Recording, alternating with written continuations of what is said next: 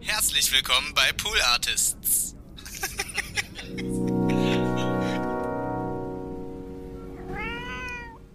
Der Bessere soll gewinnen. Jeder darf Kalif werden. Im Moment bin ich es. Ich habe das Kalifat ausgerufen äh, und eben dieses Buch Mein Kalifat geschrieben. Also ich meine, allein schon der Titel Mein Kalifat. Äh, Erstens ist Kalifat ein, ein Wort, das nicht unbedingt positive Assoziationen äh, hervorruft. Ja. Äh, zu Recht, ja. Wenn ich an, an islamische Staat denke, an die Terrororganisationen, Menschen, die geköpft werden und so weiter, die wollen ja auch das Kalifat. Ja. Gut, jeder hat da eine andere Vorstellung. Mein Kalifat ist ein schöneres. Und dann ist natürlich der, der Titel Mein Kalifat erinnert an, an einen Titel, der so ähnlich klingt, Ja, ja. mit Mein und so weiter. Da dachte ich mir nur einfach, das ist ja das erfolgreichste Buch in der Geschichte Deutschlands, was Auflage und Verbreitung angeht. Und da dachte ich, an diesen Erfolg knüpfe ich jetzt einfach an, als Trittbrettfahrer. Eins, zwei, eins, zwei, drei, vier.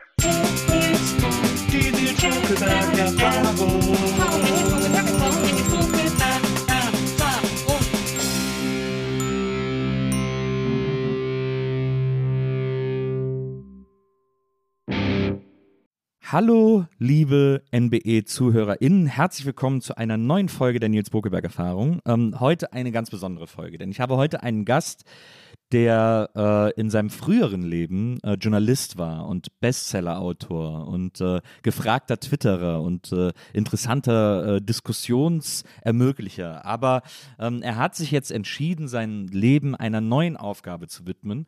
Und ähm, darüber hat er unter anderem ein Buch geschrieben. Und ich bin sehr froh, dass er heute hier ist, um mir auch ein paar Handlungsanweisungen geben zu können. Äh, denn mein heutiger Gast hat das Kalifat ausgerufen und sich selber zum Kalif äh, ernannt. Sein Hauptkalifatssitz ist Dresden ähm, und äh, es gibt viele weitere Dinge, über die wir äh, bezüglich dieses Kalifats reden werden müssen, damit ich das natürlich auch an euch alle, die ihr dann Untertanen des Kalifen seid, ich weiß nicht, ob man Untertanen sagt, äh, äh, befolgen könnt. Und ich freue mich tierisch, dass er hier ist. Herzlich willkommen, Kalif Hasnain Kasim. Ein herzliches Salam alaikum. ja. Eben, ja, absolut herzlich. Alaikum Salam muss man antworten. Genau, ne? ja, genau. So, äh, so. Ähm, schön, dass du da bist. Ähm, oder eine große Ehre, dass äh, Sie hier sind. Äh, äh, sagt man eigentlich Herr Kalif oder nur Kalif? Das ist egal, eure Heiligkeit geht auch. Eure Heiligkeit, ja. Ja, das ist, akzeptiere ich alles. Das ist sehr großherzig. Ja. Äh, das ist sehr großherzig von euch. Ja, also vielleicht können wir kurz über, äh, über dein früheres Leben reden, äh, bevor wir, bevor wir zum, äh, zum Kalifat kommen. Du bist ja im schönen Oldenburg geboren. Genau. Ich bin im schönen Oldenburg geboren, aber ich kenne das ehrlich gesagt kaum. Ich bin Ah, da ja. geboren Ja. und war wenige Wochen alt und dann sind meine Eltern da weggezogen. Die mussten ins alte Land. Mein Vater musste zur Seefahrtschule nach Grünendeich, das ist ein kleines Dorf im alten Land. Ja. Und dann haben die eine Wohnung gefunden im Nachbardorf Holland-Wielenfleet. Das heißt, ich bin im Grunde genommen in Holland-Wielenfleet groß geworden. Das ist so meine Heimat. Wenn man Ja. mich fragt, wo kommst du her, sage ich Holland-Wielenfleet. Ja. Auch wenn ich in Oldenburg geboren, geboren bin. bist. Und ähm, das ist ja äh, altes Land, für die Leute, die es nicht kennen. Das ist so äh, um Hamburg herum, Genau. wirklich so äh, sehr flach eigentlich und äh, viele Apfelbauern, wenn ich das Genau. richtig. Also Obstbauern. Ja. Das ist Süderelbe, äh, ist Niedersachsen, nördliches Niedersachsen. Und das ist bekannt für seine, für seine Obstbauern, für sein Obst. Das sind vor allen Dingen Äpfel, wie du richtig sagst. Also jetzt im Herbst ist Erntezeit und im Sommer Kirschen. Ah ja. Also Obst und Kirschen sind die beiden großen Dinge, die es da gibt. Und dann gibt es eben noch ein bisschen so Pflaumen, Zwetschgen, Erdbeeren und so weiter. Wie groß ist denn, ich muss es tatsächlich mal ablesen, äh, wie groß ist denn Holland Twielenfleet? so. Also ich meine in Erinnerung zu haben, die letzte Zahl waren 3300 Einwohner. Ah ja. Das war immer schon so groß. Um Pi mal Daumen 3000, das wächst nicht wirklich rasant, aber Ja. jetzt in der letzten Zeit glaube ich schon, es ist ja schon Einfluss oder beziehungsweise Speckgürtel von Hamburg. Ja. Also man fährt eine Stunde, eine gute Stunde mit dem Auto, kann auch mit dem Zug fahren über Stade und es ziehen jetzt immer mehr Leute, Stichwort leistbares Wohnen. Ja. Ähm, Wohnen, Wohnen ist ja in Hamburg auch irrsinnig teuer, wie in eigentlich in allen Met- Metropolen. Es gibt also immer mehr Leute, die dann rausziehen aufs Land oder in die Umgebung. Das heißt, so langsam wächst es dort, glaube ich, auch, aber nicht wirklich stark. so eine Landflucht. Das ist ja, das ist ja auch, das liegt ja unter anderem an den Mieten, aber auch daran, dass die Leute so ein bisschen in die Natur raus wollen. Ja, Aber ich glaube, viele sind dann auch ernüchtert, wenn man da hinkommt, weil dieses Landleben ist dann nicht so, wie es in den Zeitschriften immer dargestellt wird. Ja, also es ist auch schön. Sehr schöne Vintage-Schick. Ja, es hatte, aber es ist dann irgendwann auch eintönig, ja. Man muss ja auch dann wirklich dauerhaft leben. Ja. Und äh, ich glaube, manchen gefällt es dann doch nicht so gut da, wenn sie dann da sind. Es gibt ja diesen wirklich wunderbaren Roman Das alte Land von Dörte Hansen. Ja. Und die beschreibt ja auch das da drin, ne? die ganzen ähm, Leute, die aus äh, Hamburg dann kommen und Ja. dann da versuchen, sich zu etablieren und zu leben und dann auf diesen sehr, wie soll ich sagen, schrulligen Menschenschlag dort stoßen, die einheimisch dort sind. Und das ist, äh, ja, das ist schon eine, wunderbare Geschichte. Was macht denn so Holland Flie Mensch, ich muss wirklich mal ablesen. Ho Holland Twielenfleter aus. Ich glaube, Holland-Wielenfleter sind wie Altländer insgesamt jetzt nicht unbedingt die nahbarsten Leute am Anfang. Ja. Also ich, hab, ich bin ja da groß geworden und für mich war das ja normal. Also es ist immer das Normal, was man kennt. Ja. Für mich war es dann wirklich ein Erweckungserlebnis, als ich nach Köln kam, Ja. ins Rheinland überhaupt so. Und dann geht man da irgendwie in eine Kneipe und dann ist irgendwie in der Karneval ist für mich immer noch nicht ganz verständlich. Aber man geht da überhaupt in eine Kneipe und dann sitzt man sich irgendwie, weil das ist voll, und dann setzt man sich zu anderen Leuten an den Tisch. Ja. komm, das, komm dazu und dann wird so, dann teilt man. Ja, normal sagst du. In Holland-Schwienfleet würden dich die Leute schon schräg anschauen, wenn du dich dann einfach dazu setzt. Und ich habe das auch nicht gemacht. Ich habe mich auch nicht getraut, mich zu anderen Leuten zu setzen, weil ich das auch merkwürdig fand. Aber wenn man einmal so ihr Herz erobert hat, dann sind das wirklich tolle Menschen, die Ja. einfach da sind und Freunde sind und ähm, es ist insgesamt konservativ, würde ich schon sagen, ja. Obstbauern, ländlich geprägt, äh, protestantisch, Ja. durch und durch protestantisch. Ja. Ähm, aber ja, ich glaube, wenn man sich auf diese Leute einlässt und die sich auf einen einlassen, dann ist das eine sehr gute Sache. Das ist etwas, was mir, ich habe mal in Hamburg eine Zeit lang gelebt und da wurde mir das auch immer gesagt, weil ich kam dann eben, bei mir war es quasi der umgekehrte Ja. Kulturschock. Ich kam da mit meiner rheinländischen äh, Gemütlichkeit und Freundlichkeit in diese Stadt und dann haben mir andauernd alle, zum Teil auch ungefragt, erklärt, so, ja, also Hamburger, äh, die äh, sind keine oberflächlichen Freunde, die gewinnt man auch nicht so leicht als Freund, aber wenn du einmal einen Hamburger als Freund hast, dann ist das ein Freund fürs Leben. Und dann habe ich gesagt, ja, aber das suche ich doch nicht abends in der Kneipe, was ist denn mit euch los? Irgendwie. Das war, äh, das war tatsächlich quasi der umgekehrte Kulturschock, äh, den ich da erlebt habe. Ist das, wie war es denn da aufzuwachsen so am Land? Also es hat ja seine Vor- und Nachteile. Gerade als Jugendlicher, Pubertät und so. Also als Kind war das ein Paradies. Ja? Ja. Wir hatten, da gibt es diese Obsthöfe. Ich weiß gar nicht, wie das heute dort ist und wie man heute aufwächst im Dorf, auf dem Dorf. Damals war das so, man hatte sein Fahrrad, sein Fahrrädchen, sein Kinderfahrrad. Und dann haben die Eltern, alle Eltern gesagt, so, um 18 Uhr bist du zum Abendessen wieder da. Ja. Oder um 19 Uhr, wann auch immer. Und alles, was bis dahin war, war uns frei überlassen. Ja, Wir ja, konnten rumradeln im ganzen Dorf und das ist doch schon von der Fläche her groß und man konnte dann in den Obsthöfen, man konnte an die Elbe fahren, an den Strand und so weiter. Man war unterwegs und war frei und das war schon im Rückblick paradiesisch. Damals war das normal, so hat man das einfach gelebt, ja. Und konnte im, im Sommer konnte man da Kirschen essen von den Bäumen, da hat niemand was gesagt. Ja. Man konnte einfach, ja, naschen sozusagen.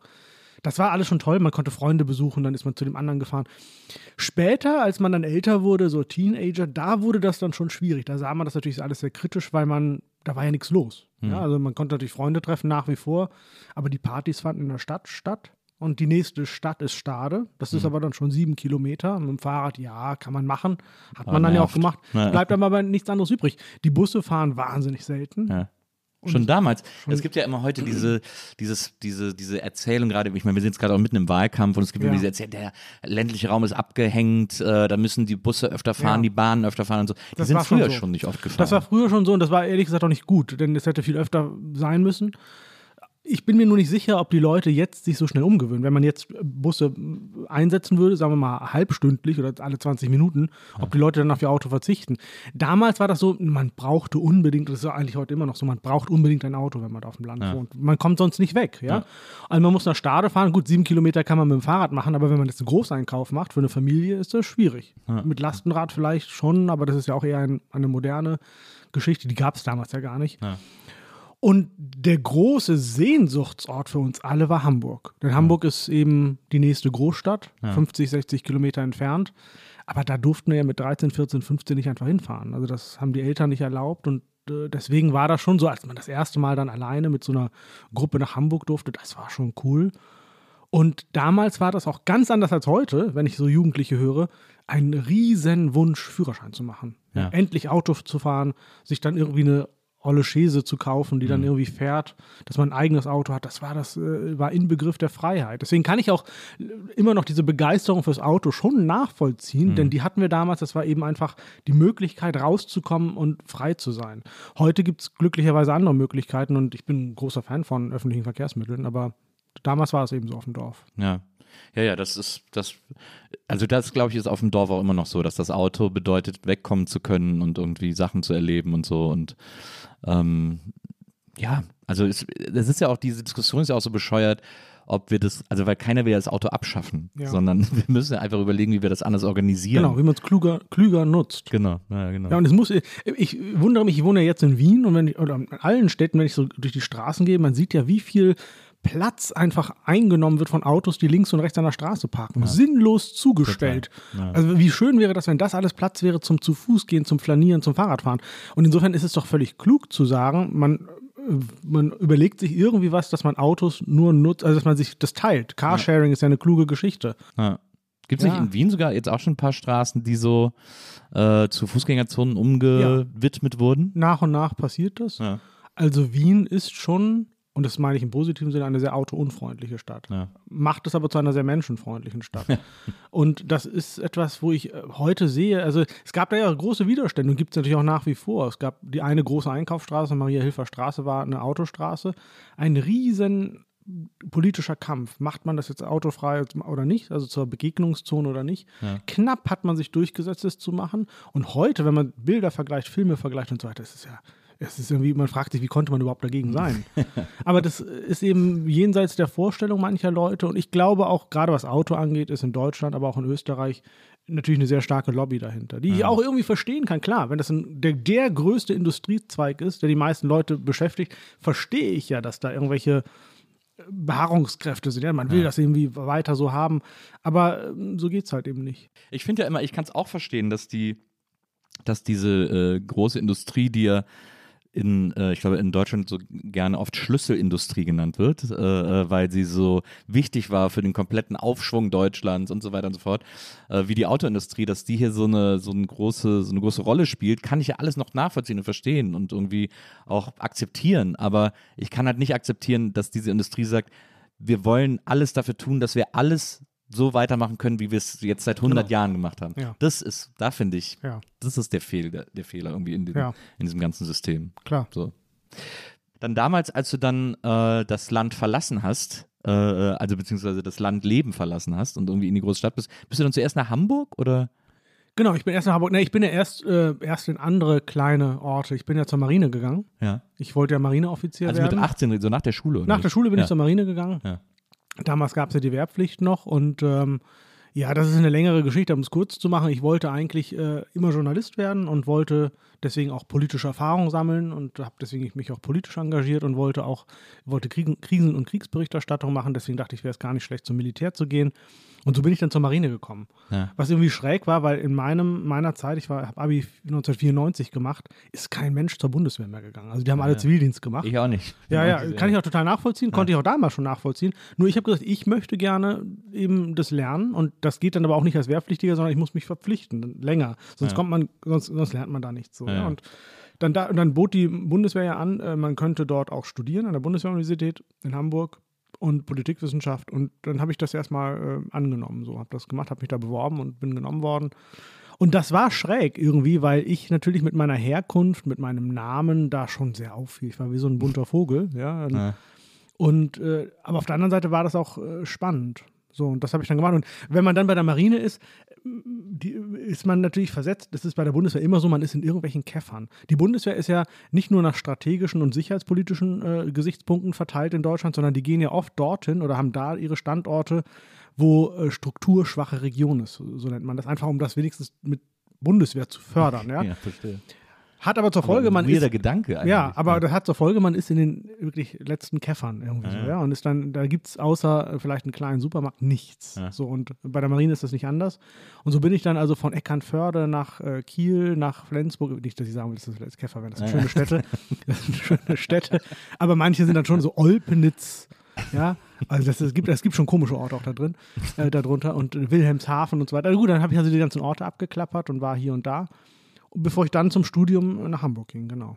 Ist es denn, ich hatte, äh, ich hatte, als ich das gelesen habe, kurz überlegt, äh, also weil du ja vor allem auch bei der Marine warst, äh, ob das so ein bisschen deinem Vater geschuldet war, sozusagen. Der war ja Seefahrer. Genau. Ja. Aber im Gegenteil, weil das fand ich schrecklich. Denn mein Vater war ziviler Seefahrer, Mhm. war Kapitän auf einem Frachtschiff und der war ja immer ein halbes Jahr weg. Und dann kam er nach Hause, war zwei Monate da Ja. und war dann wieder ein halbes Jahr weg. Und das war für uns als Kinder ganz, ganz schrecklich. Also allein, ich erinnere mich daran, diese Momente des Abschiednehmens, ja, Ja. wo du wusstest, jetzt ist er wieder ein halbes Jahr lang weg und du siehst ihn nicht. Und damals gab es ja auch kein, kein Internet, keine E-Mails, Ja, man konnte nicht Videotelefonie Kein machen. Also der war, sowas, ne? der war wirklich weg dann, ja. Ja. ein halbes Jahr lang. Und ab und zu hat er dann äh, durch so eine rauschende Telefonleitung irgendwie aus Ägypten angerufen, weil er dann irgendwo im Suezkanal war oder, oder keine Ahnung wo, oder aus Brasilien oder sonst wo hat er dann angerufen. Es rauschte, man konnte dann auch nur ganz wenig verstehen und musste auch schnell machen, weil es war wahnsinnig teuer. Ja. Und das war furchtbar. Das heißt, zur See fahren wollte ich nie. Und ich wollte auch nie Beamter werden, weil ich, das ist nicht so meine Mentalität. So, ja. Ich fange jetzt irgendwie morgens um eine bestimmte Zeit an, um 16 Uhr ist Schluss und um freitags um 12 schon und so. Das ist nicht so meine Mentalität. Und dass ich nun also beamteter Seefahrer wurde, ja, Soldat, das ist irgendwie eine gewisse Tragik. of both ja, worlds. genau. Das ist so eine gewisse Tragik in meinem Leben. Aber das ist, äh, hat Spaß gemacht. Wie gesagt, ich habe da, ich war sechs Jahre dann bei der Bundeswehr und äh, habe da eine interessante Zeit gehabt. Ja. Aber es hat dein Vater nicht so aufregende Geschichten dann, weil, wenn du sagst, er war ja auf der ganzen Welt unterwegs, hat er dann nicht, wenn er wiederkam, irgendwie so Geschichten erzählt, wo man Doch. gedacht hat, boah, wie krass. Doch, doch, der hat schon äh, irre Geschichten erzählt und ich weiß nicht, wie viel davon Seemannsgarn war, aber äh, das ist schon so, wie er dann irgendwie, keine Ahnung, im Ägypten musste ihm dann Zahn gezogen werden und dann ohne Betäubung und solche Sachen. Das hat er schon alles erzählt beim Friseur, also wie Ja. das damals wohl so üblich war, dass der Friseur ihm der Zahn, den Zahn gezogen hat. Er hat vor allen Dingen schräge Sachen mitgebracht. Also so irgendwie, irgendwann hat er mal also so irgendwie so einen Schnaps mitgebracht, wo irgendwelche Tiere drin waren, eingelegt und so und äh, sagte, das da und da trinkt man das so.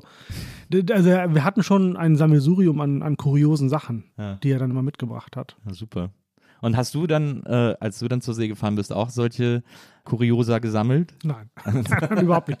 Ich bin gar nicht so viel gefahren zur See. Also ich meine, äh, ich war mit der Gorch Fock unterwegs. Das Ah ja. muss ja jeder, der, zur, der Marineoffizier werden möchte, machen. War da im Senegal, in Dakar und äh, Madeira. Und ansonsten war ich, äh, bin ich äh, Mini-Jagdboot gefahren. Das heißt, ich war eigentlich immer nur Nordsee, Ostsee. Ah, Ja, verstehe. So, in- ich weiß jetzt nicht, So Patrouille fahren. So. so, ja, sowas, beziehungsweise Minenräumen. Also es gibt ja immer noch wahnsinnig viele Minen, die äh, da rumschwimmen aus dem Zweiten Ja. Weltkrieg und so, aus äh, Ja. früheren Zeiten. Die mussten, müssen beseitigt werden und so. Das waren so Sachen, die man gemacht hat. Und äh, hat viele Übungen gemacht und so. Aber in den Ländern, in denen ich war, das sind jetzt halt so wirklich ja, Nachbarstaaten oder im Nordeuropa. Da kann man jetzt nicht so viele Kuriositäten mitbringen. Ja, wenn man sucht. Wenn man sucht schon, aber Ähm, aber das ist ja, äh, zur Marine zu gehen, gerade, ich meine, gerade Mitte 90er, das war ja wirklich die Zeit, äh, wo wir alle irgendwie, wir sind ja ähnlich, wir sind ja gleich alt ungefähr. Ähm, Mitte 90er war die Zeit, wo wir alle irgendwie also ich meine, das ist jetzt so ein bisschen Opa erzählt vom Krieg, aber damals haben wir gedacht, irgendwie so, das ist die friedlichste Welt aller Zeiten, es wird Ja. nie wieder Kriege geben, wir lieben uns alle, Love Parade und so, das war ja wirklich nicht einfach nur so eine Party, sondern das war ja so ein Lebensgefühl damals, Ja. das durchaus vorherrschte bei uns allen. Es gab, Ja. gab keine Aussicht auf größere Konflikte, ähm, also klar, es gab den Krieg in Jugoslawien etc., aber der schien auch so langsam irgendeine Lösung zu finden und äh, wir haben alle gedacht, das ist alles so pießig und so schön und wir lieben uns alle so. Dann ist das ja schon ein komischer Move, zur Bundeswehr zu gehen. Absolut, klar. es, war, es war ein komischer Move. Also meine Freunde haben das auch so gesehen. Es gab dann noch so, ich weiß noch, dass wir in der Oberstufe dann darüber diskutiert haben, weil alle erzählten, wer was macht und so. Und dann erzählte ich jemand, ich möchte Politik studieren und ich möchte zur Bundeswehr gehen und Marineoffizier werden. Und dann war schon so ein bisschen auch die Diskussion, ach, das machst du ja auch nur, um jetzt Deutscher zu sein als die Deutschen. Ah, wirklich? Ja, du bist ja irgendwie eigentlich mit deinem Migrationshintergrund und so weiter. Vielleicht ist da was dran. Ich bin kein Psychologe, keine Ja. Ahnung. Ich kann da nicht in mich hineinschauen, aber ja, äh, ich habe das nie so gesehen, sondern ich habe das wirk- wirklich nur gesehen als Chance, einfach äh, Militär kennenzulernen und äh, hatte da, wie gesagt, eine spannende Zeit.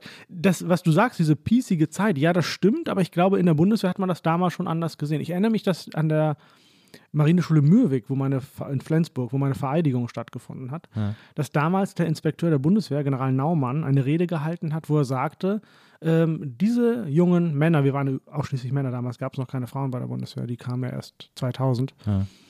äh, diese Männer äh, werden in, in, in ihrer Laufbahn in der Bundeswehr auch in Auslandseinsätze gehen. Und es kann durchaus sein, dass der eine oder andere von ihnen sein Leben verlieren, Ja. verlieren wird. Und ich weiß, dass damals einige Mütter, die da waren, sich setzen mussten. Die brauchten dann wirklich, kriegten so Kreislaufprobleme. Das war wirklich sehr beklemmend irgendwie, Ja. weil diese Rede sehr beklemmend war. Ich habe sie später, Jahre später nochmal gelesen. Er, hatte, er hat im Grunde genommen vorausgesagt, was kam. Nämlich, dass man in Auslandseinsätzen, ging, dass es dermaßen stark wird und dass dann so Sachen wie Afghanistan kommen, das war natürlich alles nicht abzusehen. Ja. Aber es war schon klar, die Bundeswehr wird viel mehr weltweit im Einsatz sein und dass es auch gefährlich werden wird. Ähm, die Bundeswehr hatte damals so einen Werbespruch, die, der hieß, wir sind da. Und irgendwie fasste das wunderbar zusammen, was die Bundeswehr eigentlich für einen Zweck hatte. Da sein einfach. Ja. man war einfach da und man musste nichts machen und Freitagmittags ging man in Urlaub und äh, in, in, ins Wochenende und kam Montagmorgens wieder und am Wochenende hätte der Warschauer Pakt sozusagen, die Russen hätten kommen können und uns überrollen können. Es war niemand da, außer ein paar Wachen. Also es war schon irgendwie so ein bisschen, ja, heile Welt so, ja. Aber ähm, gut, es ist nun alles anders gekommen, als man, als viele geglaubt haben. Und Ja. jetzt leben wir in der Welt, in der wir sind. Und hast du denn da als äh, Offizier ähm, auch äh, quasi äh, so Leute befehligt? Also hast du da rumgeschrien? Aufstehen, Deck schrubben, keine Ahnung, irgendwie sowas? Naja, also Befehle erteilen ist ja, ist, gehört ja dazu, also Ja. dass man befiehlt sozusagen. Ja. Aber man muss das ja nicht brüllen tun. Ja. Das kann man ja auch nett tun und man kann auch ein Bitte Wenn man dazu vor sagen. 30 Mann steht, muss man Ja, sprechen. also man sagt dann, man spricht schon, man spricht schon eine sehr deutliche Sprache und äh, äh, einen klaren Ton. Das habe ich gelernt, klar. Ja. Aber gebrüllt habe ich jetzt, glaube ich, nicht. Also, Aber ich habe gelernt, wie man, wie man, wie man sehr überzeugend sein kann, dass Leute dann auch tun, was man möchte. Da hilft natürlich, das darf man nie vergessen, bei der Bundeswehr einfach das System, das es da gibt. Das ist nämlich ein sehr hierarchisches System. Ober schlägt unter und äh, dass man Ober ist, muss man gar nicht so sehr beweisen, sondern das sieht man an der Schulterklappe. Ja? Man hat einfach den höheren Dienstgrad. Ich bin dann halt Leutnant Kasim und wenn dann irgendwie ein, keine Ahnung, ähm, Seekadett ankommt oder ein Matrose, der weiß dann schon, okay, wenn der Leutnant das sagt, dann mache ich das besser. ja, ja, verstehe.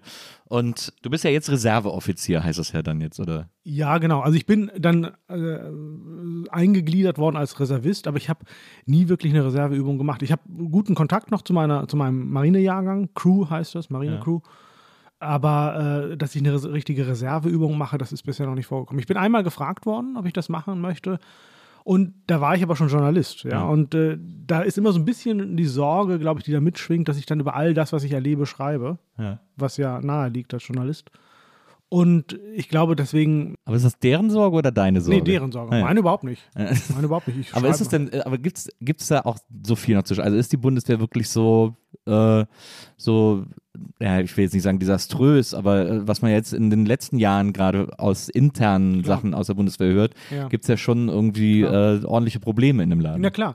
Also die Probleme gibt es, das kann man gar nicht wegreden oder wegdiskutieren. Auf der anderen Seite ist das natürlich schon ein, ein Mikrokosmos, eine, eine, eine, eine, ein sozial, eine Welt, eine soziale Welt, die schon spannend ist, ja.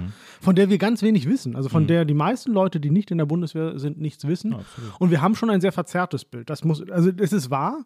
Wir, also gerade rechtsextreme Netze, ja, Netzwerke, äh, das sind, da sind Waffen, Munition verschwunden und so weiter und so fort. Da gibt es Gruppen, die irgendwie äh, sich als Prepper äh, sich vorbereiten. Äh, und ich hatte damit ja auch zu tun. Ich hatte selbst damit zu tun mit irgendwelchen rechtsextremen Umtrieben. Dann musstest du das als Vorgesetzter irgendwie handeln. Ja, da gab es dann irgendwie Handel mit, mit irgendwelchen Plaketten, wo Hakenkreuze drauf waren und, und solche Sachen. Das musst du dann irgendwie auch äh, disziplinarisch ja ahnen und ahnden.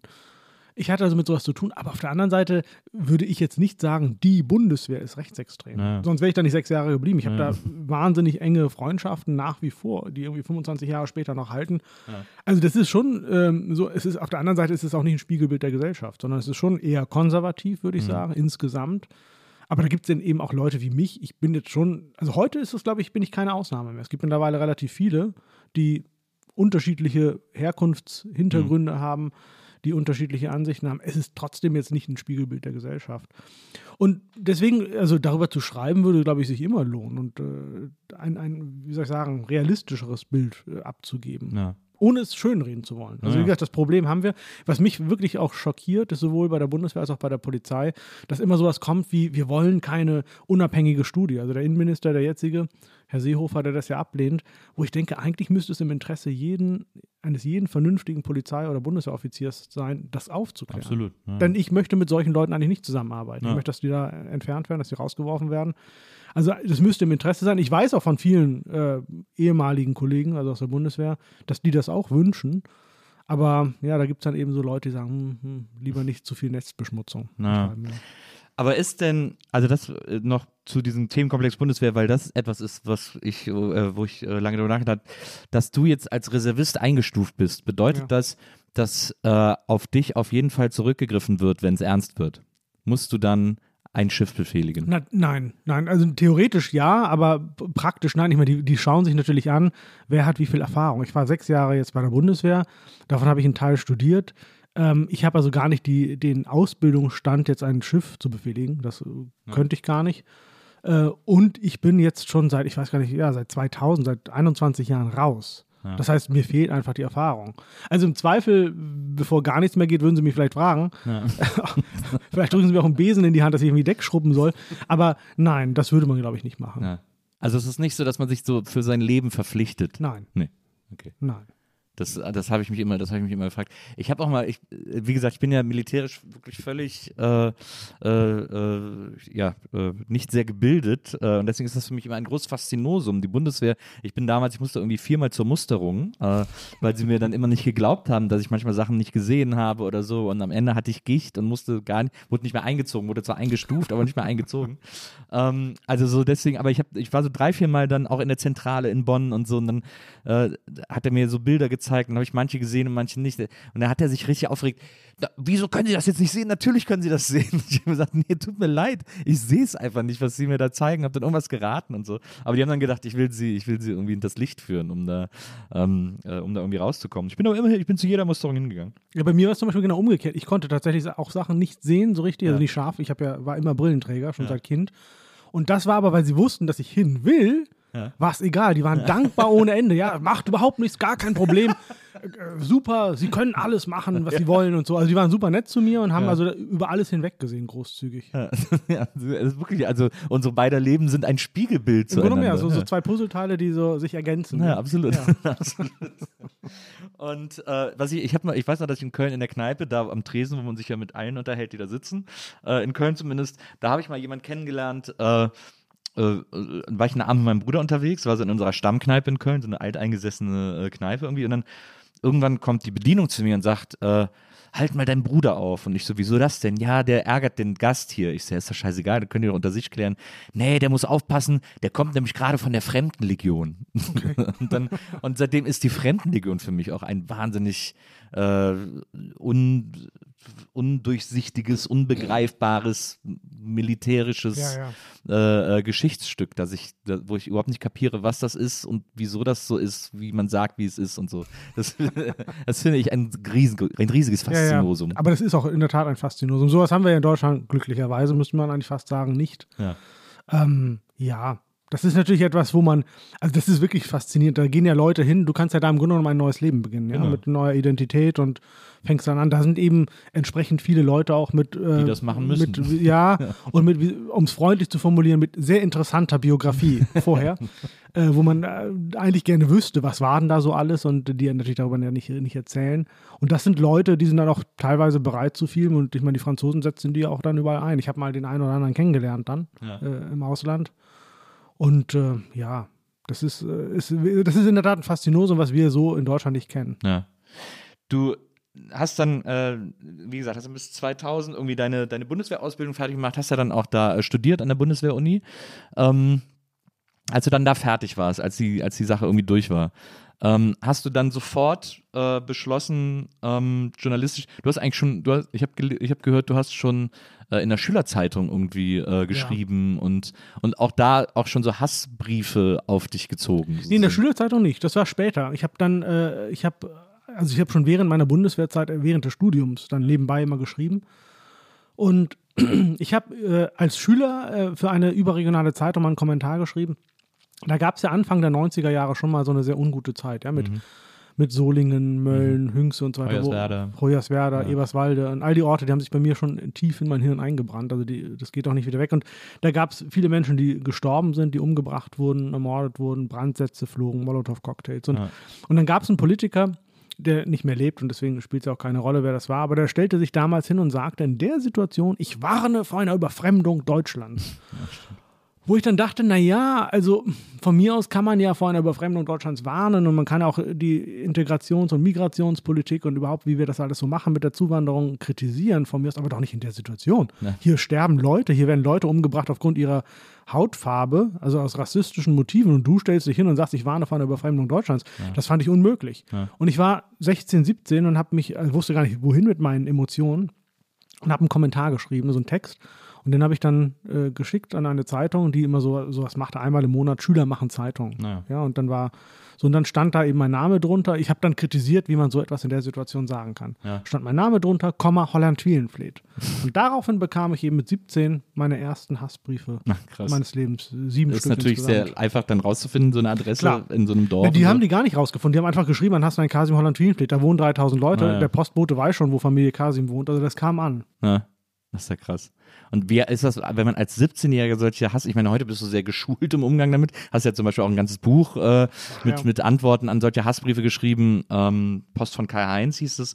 Aber wie geht man denn als 17-Jähriger damit um, so einen so einen ungefilterten Hass einfach abzukriegen? Ich hatte schon Angst, denn äh, das waren ja alles sieben, äh, die, äh, sieben Briefe, die kamen in den, in den zwei Wochen darauf, die anonym waren. Und alle sieben beschimpften mich ja, ja. Du hast hier die Fresse nicht aufzureißen, geh doch dahin, wo du herkommst. Und ich war ja schon da, wo ich herkomme, in Holland Wielenfleet. Aber die meinten was anderes. Also die meinten Pakistan, äh, Indien, die Herkunft meiner Eltern. Und, ähm, und es war eben in dieser Situation, wo Leute ja Molotow-Cocktails auf Häuser warfen. Das heißt, ich hatte Sorge, es kommt vielleicht jemand und tut was. ja, und, wir, ja. und ich wusste also nicht hin, wohin mit meiner Angst auch, mit meiner Sorge. Ich mochte mit meinen Eltern darüber nicht sprechen, weil ich da die Befürchtung hatte, dass sie dann sagen, dann schreib lieber sowas nicht, ja, oder halt dich zurück, sei vorsichtiger. Und nicht, weil sie nicht meiner Meinung waren, sondern sie sahen das ja auch so, nur die haben halt eben auch entsprechend Sorge um, um ihr Kind. Und ich wollte auf der anderen Seite aber auch meine Meinung sagen. Ja. Und dann habe ich eben meine, meine Schulfreunde äh, angesprochen. Wir haben das diskutiert und es wurde dann ein Riesenthema in der Schule irgendwie. Und äh, ich hatte wirklich, das muss ich sagen, tolle Lehrer und Lehrerinnen, die dann auch sehr sich meine angenommen haben, über dieses Thema geredet haben, diskutiert haben und mich eigentlich auch bestärkt haben und gesagt haben, du solltest schon zu deiner Meinung stehen. Ja. Und auf der anderen Seite aber auch verstanden, dass ich natürlich Sorge habe. So. Und im Grunde genommen hat mich das sehr geprägt damals, dass, dass ich diese Unterstützung erfahren habe. Ja? Und äh, dass ich dann also weitermache in diese Richtung.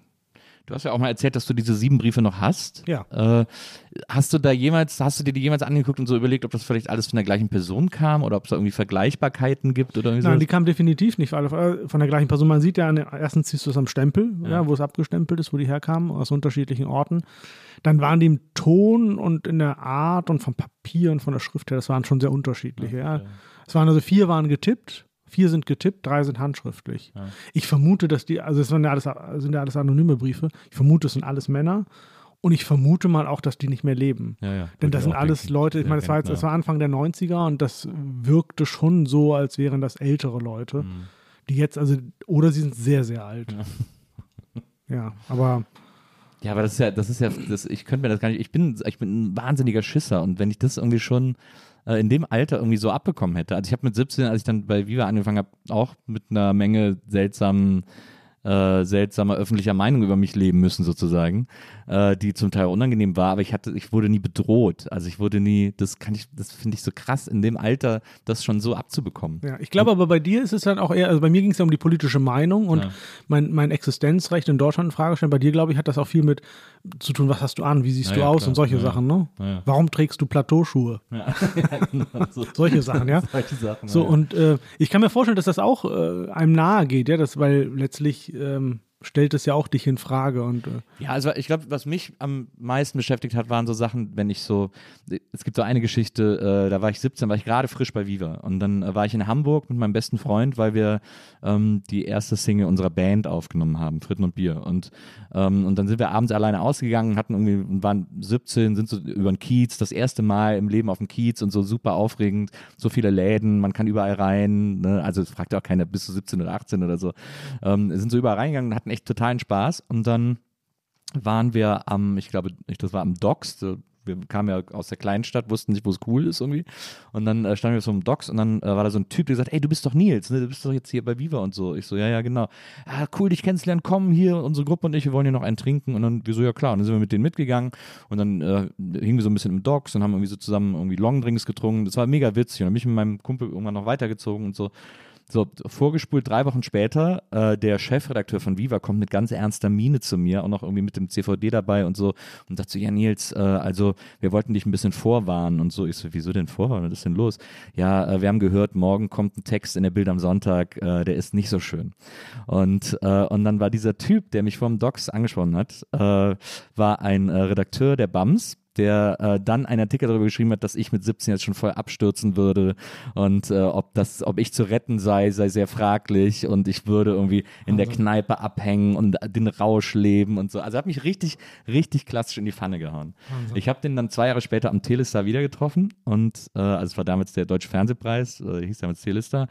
Und dann sehe ich den da so und dann so, na Nils, ich so, sag mal, was war das denn? Was sollte das denn? Wieso hast du das denn gemacht? Voll assi und so. Und er so, ja, äh, wenn ich es nicht gemacht hätte, hätte es ein anderer gemacht. Ich wollte dich da einfach ein bisschen vorwarnen, was passieren kann. Und ich so, ja, du bist jetzt hier mein Lehrer, oder? Also so, das war dann auch so das Mindset, dass das irgendwie Ja, ja. so, dass das so eine, Lek dass er mir eine Lektion, dass er mir einen Gefallen getan hat, Ja, indem er mir diese Lektion erteilt hat. Und davor hatte ich immer wahnsinnig Ang- Angst, dann, ja.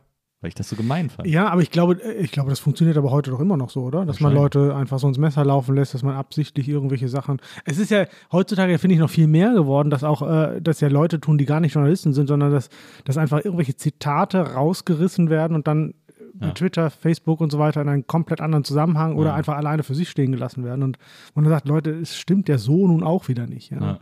Ja. das ist crazy. Also das ist alles schon härter geworden, glaube ich, die ganze Auseinandersetzung. Was dazu führt, dass man, glaube ich, sich viel mehr damit beschäftigen muss, wie man sich äußert und wie Ja. man redet und dass man Dinge auch wieder richtig, richtig stellen muss, ja. Ja. Ich würde auch heute nicht Teenager sein wollen.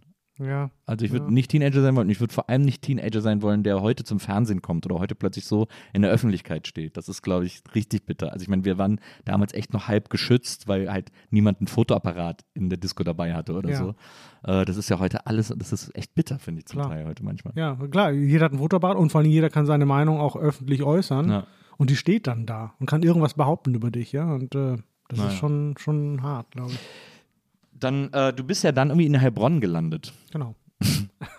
Du, irgendwie Ja. gerade noch mit dem Schiff, na, vielleicht nicht die große weite Welt, aber zumindest immer in der Nähe von, von Ja. größeren Städten Ja. äh, und interessanteren Orten und dann ist man plötzlich im In gemütlichen Heilbronn, im Heilbronn. Schwäbischen.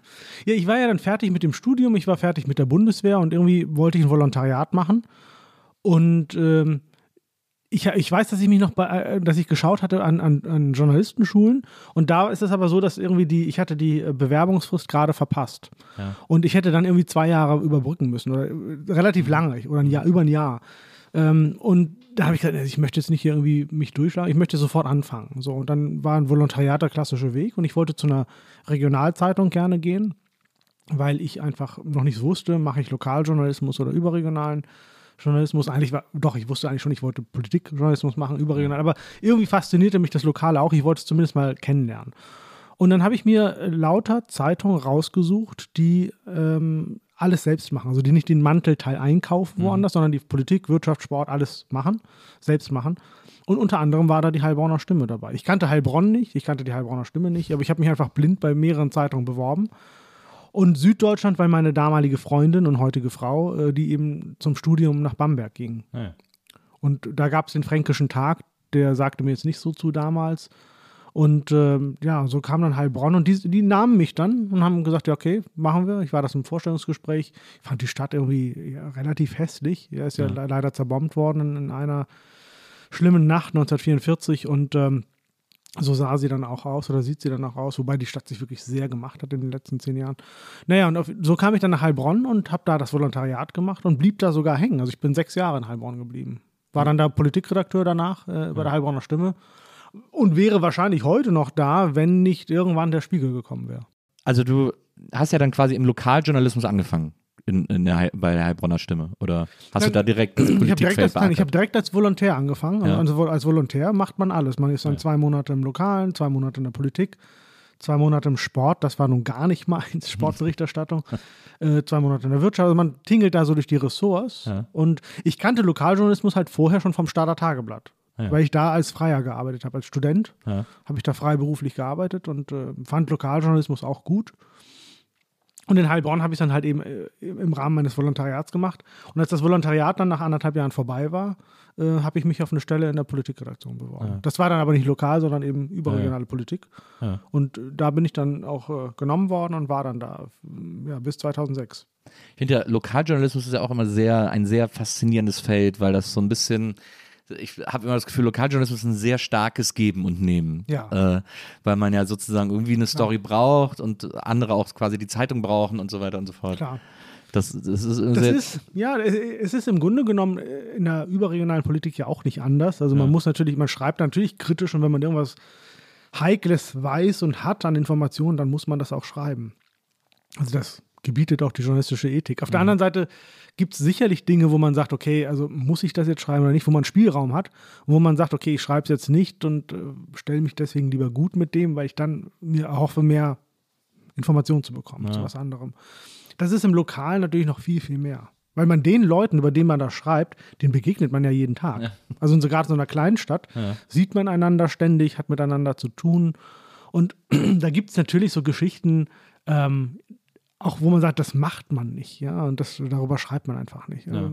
Klassische Geschichte ist, gab es in Baden-Württemberg, wo ein Bürgermeister eines Ortes war unterwegs äh, in einem Bordell und ist dort dann bei Inanspruchnahme der Dienstleistung an einem Herzinfarkt gestorben. Ja. So, das sprach sich sofort rum. Ja, Doofe das Geschichte, War ja. Doofe Geschichte für ihn, doofe Geschichte irgendwie für alle, irgendwie heikel, natürlich auch irgendwie pikant. Also als klar. Geschichte natürlich eine Geschichte, ja. Ja. Deswegen erzähle ich sie ja gerade auch. Das hat dann damals die Zeitung nicht veröffentlicht, hat nicht darüber geschrieben, weil man einfach gesagt hat, erstens ist es sein Privatding, was er macht und dass er gestorben ist, darüber muss man schreiben. Aber unter welchen Umständen, das lassen wir weg. Ich glaube, das ist richtig. Ja, Ja. das ist äh, richtig. Eine Boulevardzeitung hätte es wahrscheinlich anders gemacht. Ähm, aber das war richtig. Und ja, da, du hast völlig recht, das ist ein Nehmen und Geben insgesamt. Ich finde das interessant. Also du hast ja dann, war eigentlich, war es schon, als du dann da den Politikteil übernommen hast, war das, war das schon Berlin? Ja, ne? War Berlin schon Regierungssitz? Oder war es noch Bonn? Nee, nee, das war schon Berlin. Das War schon ja, Berlin, ja, ja. Ja, ja. Weil dann 2006 so die Ecke. Nee, ich bin, genau, ich bin 2000 zur Heilbronner Stimme. Ich habe Ja. 2000 bei der Bundeswehr aufgehört und bin dann einen Monat später bei der Heilbronner Stimme, habe ich dann angefangen. Und äh, bin dann 2002 Politikredakteur geworden.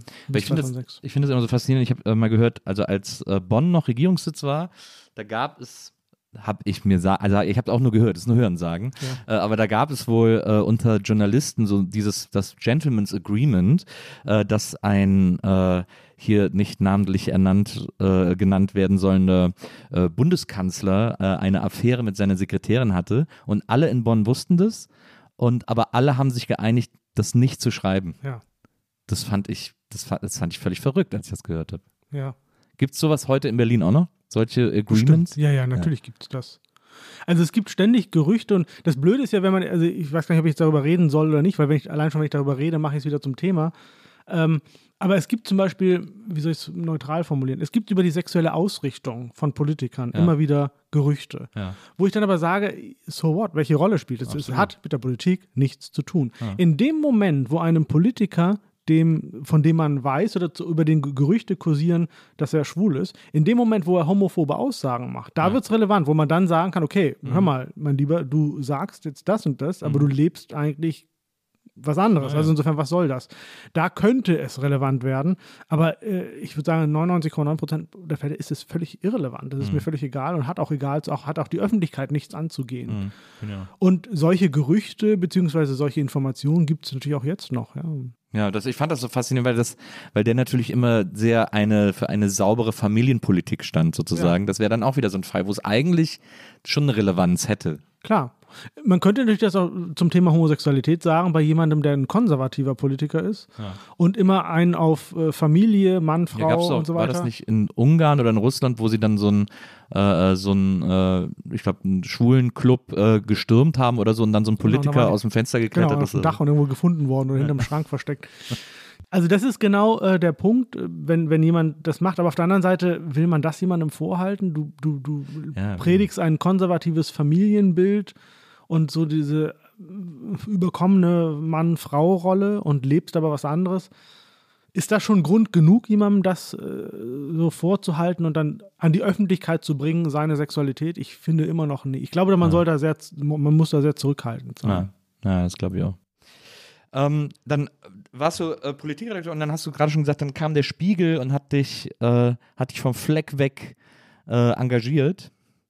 Oder hast du dich dabei beworben? Nee, sie sind auf dich Nein, ich, zugekommen. ich, hab- nein, ich habe da äh, Praktikum gemacht. Ich hab, also man durfte von der Heilbronner Stimme aus, noch während des Volontariats, ähm, durfte man, konnte oder konnte man, Ja. wenn man wollte, ein, ein Praktikum auswärts machen. Ja. So, ja, dass man ein anderes Medium kennenlernt. Und mir war online wichtig, deswegen bin ich zu Spiegel Online gegangen, hatte dann da ge gefragt, ob ich da ein, äh, ein Praktikum machen kann. Und so bin ich dann als Volontär der Heilbronner Stimme Ja. Praktikant bei Spiegel Online gewesen. Ah, ja. Und da lernten wir uns eigentlich kennen, ja. Und die merkten dann, okay, der passt irgendwie zu uns. Und ich interessierte mich immer für Indien, Pakistan weniger, aber vor allem Indien. Ja. Habe da viel Wirtschaftsberichterstattung gemacht. Ich spreche die Sprache und so. Und so wurde ich für die interessant. Und ich fand natürlich Spiegel Online hochgradig interessant. Du hast ja auch was, du hast ja hanseatische Wurzeln, also kannst dann auch Genau. mit den Hanseaten, die Hanseaten händeln. Ja, ja, genau. Und so, so bin ich dann, äh, ich bin dann zurück erstmal zur Heilbronner Stimme, war dann, bin dann da ja auch äh, Redakteur geworden. Und wir sind aber, ich bin mit dem mit Spiegel Online immer in Verbindung geblieben. Mhm. Und äh, irgendwann haben sie mir dann angeboten, dass ich, oder haben, haben gefragt, ob ich dann wechseln möchte. Und das habe ich dann gemacht. Und bist du dann da direkt Auslandskorrespondent? Nein. Nee. Ich war erst Wirtschaftsredakteur bei Spiegel Online, Ja. äh, drei Jahre lang, von 2006 bis 2009. Und habe dann in der Zeit aber schon viel aus Indien berichtet. Ich bin immer nach Indien geflogen, Ja. habe dann da geschrieben, äh, was auch immer war. CO2-Fußabdruckmäßig Ja, ja, natürlich nicht so gut. Eine absolute Katastrophe. ähm, aber das ist, ja, so war das halt damals und äh, bin dann also hin und her gereist und habe dann gesagt, es würde doch schon irgendwie Sinn ergeben, wenn ich da hinziehe und wenn ich da Ja. wohne und ich möchte Auslandskorrespondent werden. Und ich fing dann an, meinem damaligen Chefredakteur, Matthias Blumenkron, äh, in den Ohren zu hängen und zu sagen, ich möchte nach Indien. Und bis dann irgendwann der Spiegel gesagt hat, okay, dann kannst du das jetzt machen. Und ich wollte dann nach Indien. Wir haben, meine Frau hat ihren Job gekündigt, wir haben unsere Wohnung gekündigt in Hamburg und waren, haben den Container auf den Weg gebracht nach, nach äh, Indien. Und dann sagte Indien aber plötzlich nein, du kriegst keine Akkreditierung. Ja. Das war 2000, Ende 2008, Anfang 2009. En- Im November 2008 ha haben ja zehn pakistanische Männer Bombay oder Mumbai angegriffen, Terroranschlag, zwei, drei Tage äh, in, äh, unter äh, ja, Beschuss gehalten und viele Menschen gestorben. Und das waren ja alles Pakistaner, gesteuert von der Terrororganisation Lashkar-e-Toiba, eine pakistanische Terrororganisation. Ja.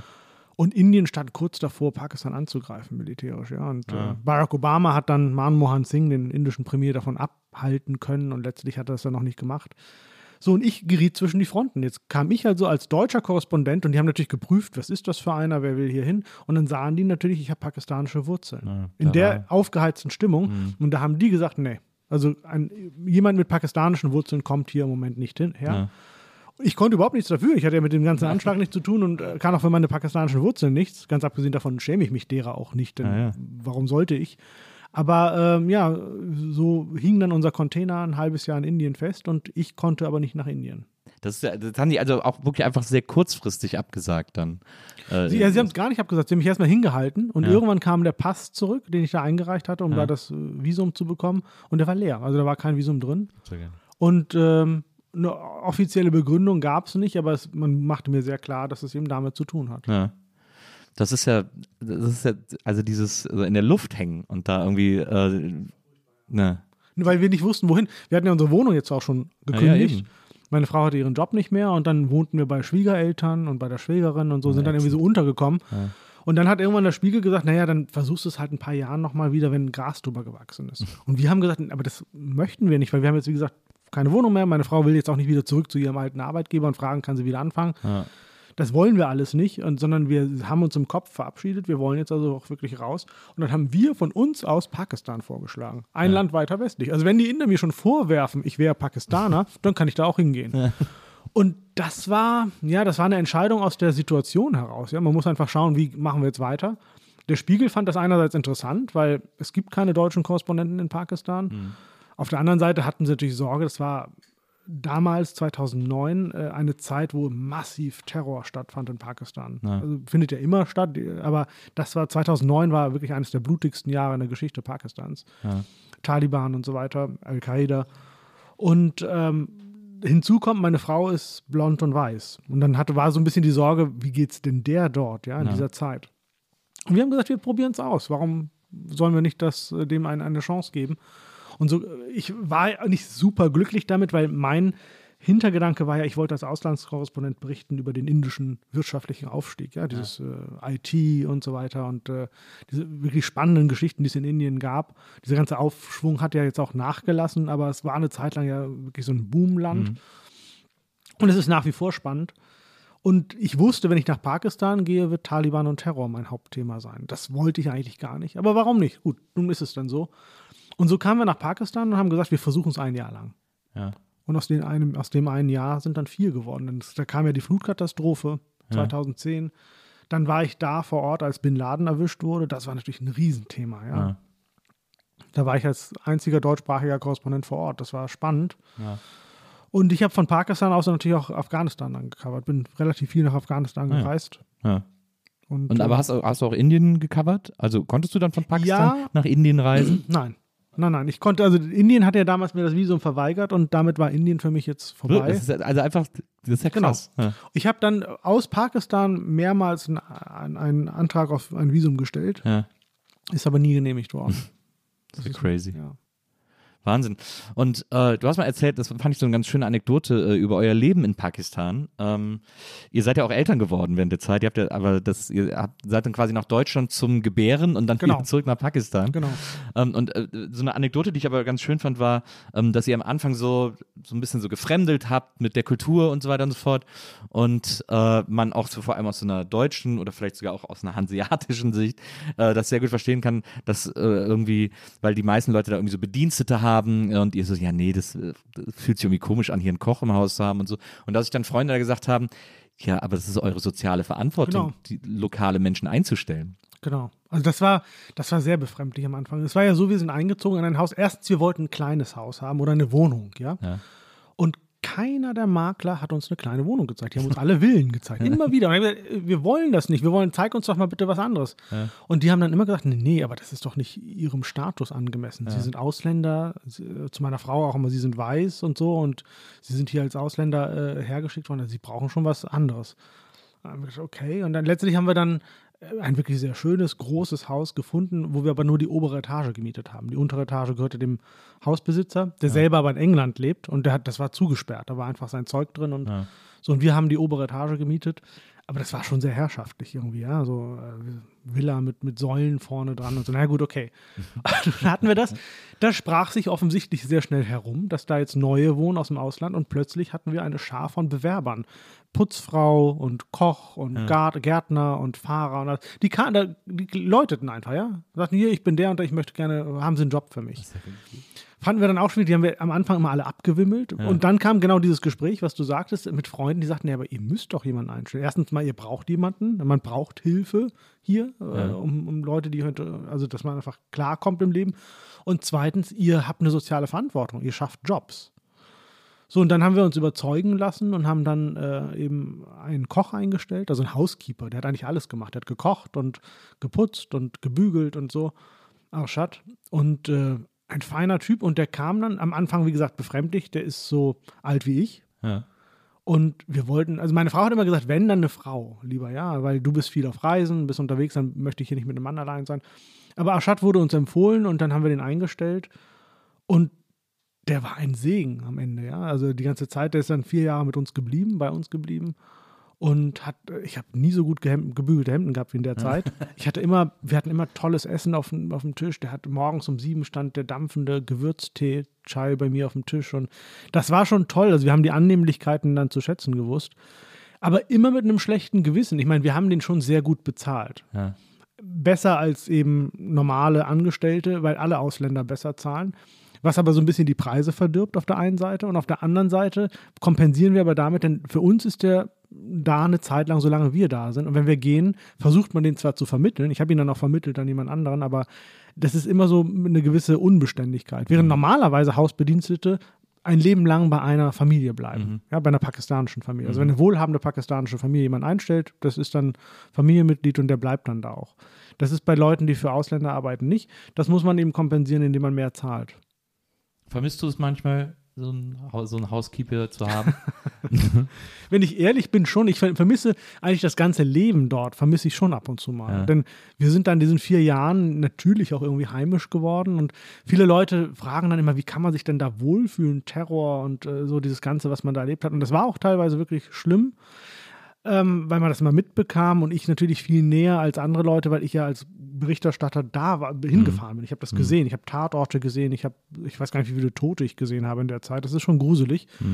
Und auf der anderen Seite ist das ja aber nicht das alltägliche Leben. Das alltägliche Leben ist einfach auch schön. Man trifft Freunde, man hat Feiern, man lädt einander ein, man lernt neue Leute kennen, man reist durchs Land und so weiter, auch privat.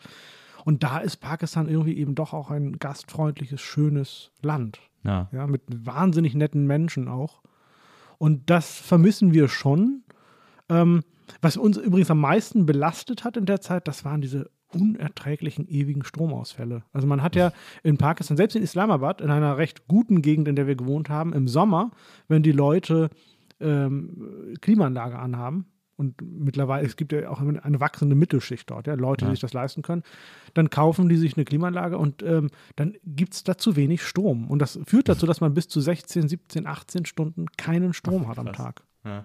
Das heißt, im Umkehrschluss, man hat vier, fünf, sechs bis acht Stunden hat man überhaupt Strom. Und das ist bei 45 Grad unerträglich. Und wenn man dann noch ein kleines Kind hat, das ist echt krass. Und dann funktionieren ganz viele Sachen nicht und so. Und man sieht eben, und das ist das, was ich eigentlich dem pakistanischen Staat und der Regierung zum Vorwurf mache. Es ist jetzt besser geworden unter der jetzigen Regierung, aber äh, grundsätzlich ist das ein Problem. Jeder, der reich ist, kauft sich dann einen dicken Dieselgenerator, den er sich unterirdisch einbauen lässt. Dann hört man das nur leise wummern unter der Erde. Und der hat Strom. Und alle Politikerinnen und Politiker haben so etwas. Und es schert die einfach nicht, dass die Masse, die Millionen von Menschen das sich nicht leisten können. Ja. Und, und, und tun nichts dagegen. Und gleichzeitig hat dieses Land aber Atombomben. Und das ist das, wo ich sage, also Leute, die Prioritäten sind da so falsch. Ja? Wie, kann man, wie kann man Millionen, um nicht zu sagen Milliarden, investieren in eine Entwicklung von Atomwaffen? Aber es einem egal sein, äh, wie kann es einem gleichzeitig egal sein, dass die Leute keinen Strom haben? Ja. Das finde ich so krass. Ja, ja, total. Das ist ja oft das Problem von Politik, dass die so von Leuten gemacht wird, die äh, sozusagen die richtigen Bedürfnisse, also es gibt ja auch hier die Diskussion, äh, dass Politiker nicht so die Bedürfnisse der Leute im Blick haben, sondern eigene Interessen erstmal durchsetzen wollen, bevor sie, Klar. bevor sie darauf kommen, dass das keiner brauchen kann oder so. Klar, aber das ist halt da in, in Ländern wie Pakistan Dramatisch, ja. so dramatisch. Und das ist ja in vielen Ländern so. Ich meine, Korruption ist ja ein Riesenproblem in vielen, vielen Ländern. Ich finde das so, also ein Freund von mir hatte mal eine Professur in Pakistan. Oh, okay. äh, der hatte an so einer, an so einer äh, Universität äh, irgendwie, ich weiß nicht, Medien, irgendwas mit Medien äh, Okay. gelehrt. Ähm, und der hat dann immer wieder auch so Fotos geschickt und so. Und das war auch, ich fand das ganz, äh, also er ist dann auch immer durch die Straßen gefahren, hat da irgendwie alles Mögliche fotografiert. Das konnte man so auf Facebook dann immer alles äh, beobachten. Und das, ich fand das auch extrem faszinierend. Also es, weil einerseits gibt es dieses, also man hat das Gefühl, da ist vor allem tierisch was los, ne? Also so die Straßen sind immer voll und immer Leben und so. Und äh, dann gibt es aber natürlich immer so Bilder, wo man so, also sehr viel, sehr viel ist es vergittert. Ja. Äh, hier und da blitzen immer wieder Waffen auf. Äh, Ja. Die gehören so zum Straßenbild Ja. äh, dazu irgendwie, was einen natürlich so aus hiesiger Sicht irgendwie ein bisschen irritiert äh, oder verstört oder so. Aber äh, auch wenn er dann so seine ganzen Studenten fotografiert hat, die waren immer alle mega happy und hatten total Spaß, haben da irgendwie Kurzfilme gemacht und fanden das alles super und so. Also normales Teenagerleben im Grunde genommen oder normales 20-something-Studentenleben. Ähm, deswegen, ich finde das auch ganz faszinierend. Ich finde das, seitdem er das sozusagen so dokumentiert hat, ist mir das so bewusst geworden als, äh, als Ort oder so. Ja. Und das finde ich ganz, finde ich ganz spannend. Also ich würde mich, ich weiß nicht, ob ich mich trauen würde, hinzufahren, wahrscheinlich nicht, aber ich würde es eigentlich voll gerne mal sehen. Ich finde es eigentlich super interessant. Also ich finde, es lohnt sich absolut. Ja. Äh, Leute fragen mich immer, soll man hinfahren? Und äh, gerade als ich dort als Korrespondent war, bekam ich ganz viele Fragen und E-Mails von Leserinnen und Lesern, die sagen, raten Sie mir da hinzufahren und ist es gefährlich? Und dann bin ich in einer schwierigen Situation, weil wenn ich sage, ja, fahr hin und dann passiert was, dann heißt es, der hat aber gesagt, ich kann hinfahren. Deswegen sage ich immer, schaut auf die Seiten des Auswärtigen Amtes und beachtet die Reisewarnung. Natürlich kann überall was passieren. Ja, ich kann klar. auch hier in Berlin vom Lastwagen irgendwie Ja, ja. angefahren werden. Aber ähm, ja, eine- die, die Wahrscheinlichkeit, dass man dort irgendwie Opfer eines Terroranschlags wird, ist sehr, sehr gering. Naja. Das muss man eben auch sagen, trotz der vielen Terroranschläge, die es damals gab. Mittlerweile ist es weniger geworden, glücklicherweise. Aber es ist, wenn man, wenn man jetzt so ein bisschen, ähm, ja, Mut hat, würde ich gar nicht sagen, aber wenn man offen ist, einfach, ist das ein unfassbar interessantes Land und so vielfältig. Ja? Die Berge im Norden, das Meer im Süden, ähm, äh, Lahore als Kulturmetropole an der Grenze zu Indien. Ähm, Im Westen das Pashtunische ist schon eher schwieriger, gerade als Frau schwieriger zu bereisen, weil Ja. man muss, muss sich da muss man sich tatsächlich verhüllen. Jetzt kommt dann die Frage, muss ich mich überhaupt verhüllen? Naja, also wenn man in Pakistan reist, muss man kein Kopftuch tragen oder so als Frau, ja, sondern was man schon tun sollte, ist sich so, so kleiden, dass man eben jetzt die Arme bedeckt hat, die Beine bedeckt. Also man sollte jetzt nicht im Rock oder, oder kurzärmlich oder im Tanktop irgendwie da Aber soll man auch im Vatikan nicht anhaben, Genau, insofern. ja. Genau. Das ist eine, eine, gute, eine gute Maßgabe. Kleide dich so, wie du dich im Vatikan kleiden willst. So, und so kannst du dann in Pakistan auch herumreisen. Kein Kopftuch, keine Burka. Außer, wie gesagt, im Westen, so in, in diesem im Khyber Pakhtunkhwa, das ist die Provinz an der Grenze zu Afghanistan, die sehr konservativ ist. Ja. Da mm, würde ich, glaube ich, Frauen raten, sie auch den Kopf zu bedecken. Also meine Frau hat das immer da getan, nur dort, Ja. wenn sie dorthin gereist ist. Und ähm, ja, aber ansonsten ist es, wie gesagt, ein spannendes Land. Ja, vielleicht äh, nehme ich mir eines Tages ein Herz und, äh, und plane das mal. Dann greife ich auf dich zurück. Lass ich mir die besten Ausgehtipps geben. Ähm, so, dann bist du ja wieder zurück, unter anderem auch, weil ihr Eltern geworden seid. Ähm, seid ihr dann irgendwann doch wieder aus Pakistan weg, hast du mal in einem Interview erzählt, und äh, nach Ja. Deutschland zurück. Nee, nee, nee. Äh, so. Wir sind in die Türkei dann. Achso, stimmt. äh, ich bin, genau, ich bin Ko- Korrespondent. Nein, ich war, es war einfach so, wir waren vier Jahre dort und es ist, wenn man als Korrespondent in einem Land wie Pakistan ist, wo man dann eben viel mit ähm, Terror und Gewalt zu tun hat, ist das schon auch aufreibend für Ja. die Nerven und so. Man sieht eben viel Leid und üb- wirklich schlimme Dinge. Und ähm, vier Jahre waren dann auch genug und diese, du erwähntest die Waffenpräsenz, die ist sehr stark dort, ja. Es ist Ja. halt einfach, weil es überall äh, das Sicherheitsproblem gibt, das heißt, überall ist Militär, überall ist Polizei, überall sind Wachleute.